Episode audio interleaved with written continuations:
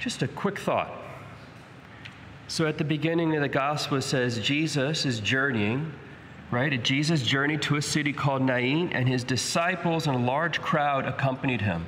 So you have to have that image in mind that Jesus has just done, he's taught, he has cured diseases, he has done exorcisms, and this crowd has seen this. And so you could imagine their life that may have been dull on some level before having encountered Jesus, the Lord, the Christ, Jesus of Nazareth, are now kind of being hit with electricity. And there's an eager expectation in following this guy from Nazareth who is doing mighty deeds and doing things that maybe none of them have ever seen before but have heard about. And then you come to this other town, city called Nain, and there's another crowd. And this is a crowd in mourning because this woman, a widow, has just lost also now her only son. So you have, like, in a sense, two worlds colliding. One with this excitement and eager expectation, maybe a little bit of fear and hope and electricity in following this man from Nazareth. And then you have another crowd, a large crowd, in mourning, in a somewhat a darkness because of the suffering of this lady. And then Jesus shows up with all those other people who are excited, and these worlds collide. And he tells this young man to arise and come back to life, and he does. And now you have strangers who are no longer strangers. Because they have something in common besides being human. They have, they have seen and witnessed a major miracle and something that they maybe will never see again in their life, maybe unless God wanted them to see another person come back to life. Maybe this is the only one they're ever going to see for some of them. And by nature, naturally, they're going to go and tell people about it. And they're going to take that electricity that they felt and saw and the life they're experiencing, and they're going to just tell people. And so you could imagine they go back into the surrounding regions, into the towns, and you just go up to somebody at like the bar, so to speak. And this person could be drinking and smoking and just living their just normal day. And it's like, I want to tell you something amazing I saw, something godly. And you could imagine a person who is just in suffering, just kind of going through their day, who knows what has happened to them. Maybe their car didn't work in the morning. That would be us today. Maybe their donkey didn't work, okay? And it's just a bad and hard morning. And so if you're going to come tell me a story, it better be a good story. And it better be true. Don't give me any tricks, no jokes, because I'm having a hard day. Well, you know that woman? Yeah, yeah, maybe God doesn't exist because her only son died. Well, let me tell you, he's alive now. You better not be joking with me because I'm this close to saying God doesn't exist. You better not be joking with me now. The stuff we've heard about in the past, it's real. Those things with Elijah, people coming back to life, that's real. You're telling me you saw what we've read about and been taught as kids? That's real? Come and see. Because Christ would be working through these people evangelizing. And in the depths of these people's hearts who are being evangelized, who didn't see it with their own eyes, he is speaking to their hearts now. Come and see. You're free.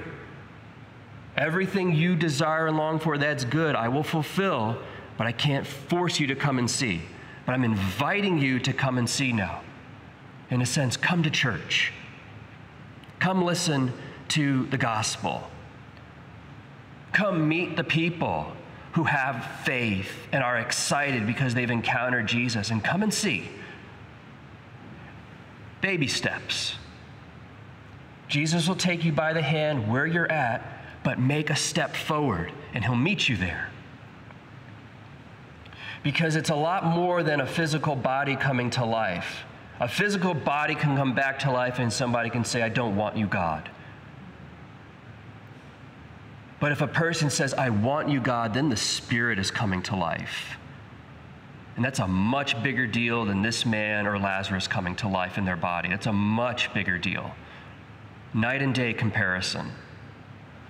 Because the will to choose, free will, the power, the intellect and the will are located in the soul, they're not in the body.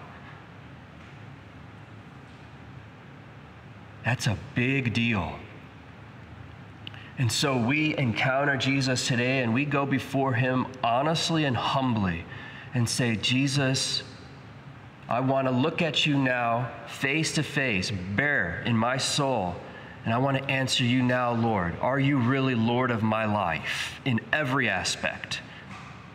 Are you Lord over every thought and every desire and every action? And when I fall, are you Lord over my sins?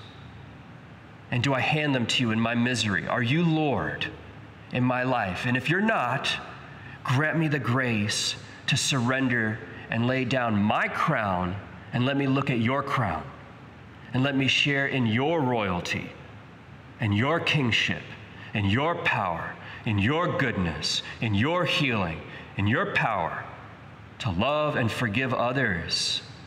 And in forgiving them, and showing them compassion and mercy as you show us, they have hope and come back to life. Mary, cover us with your mantle. Help us to have the confidence and the power and the trust that when Jesus says, Come and see, I will follow him to the end. Are you a Marian helper? Join our Spiritual Benefit Society and start sharing in the graces of all the daily masses, prayers, and good works of Marian priests and brothers all over the world. Sign up is free and easy. Simply visit micprayers.org. That's micprayers.org. Thank you, and God bless you. Please follow or subscribe to this podcast to receive the latest episodes and updates. If you have been blessed by this podcast, I invite you to leave a review. Reviews greatly improve our podcast ranking and will help spread this podcast to other people throughout the world. Are you enjoying this podcast? I invite you to listen to more shows brought to you by the Marian Fathers of the Immaculate Conception. Join us daily for enriching spiritual content, which will help you on your journey with Jesus Christ. Simply visit DivineMercyPlus.org for a complete list of our shows. That's DivineMercyPlus.org. Are you a Marian helper?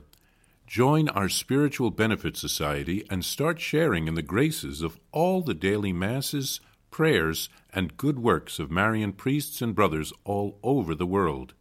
Sign up is free and easy. Simply visit micprayers.org. That's micprayers.org. Thank you, and God bless you.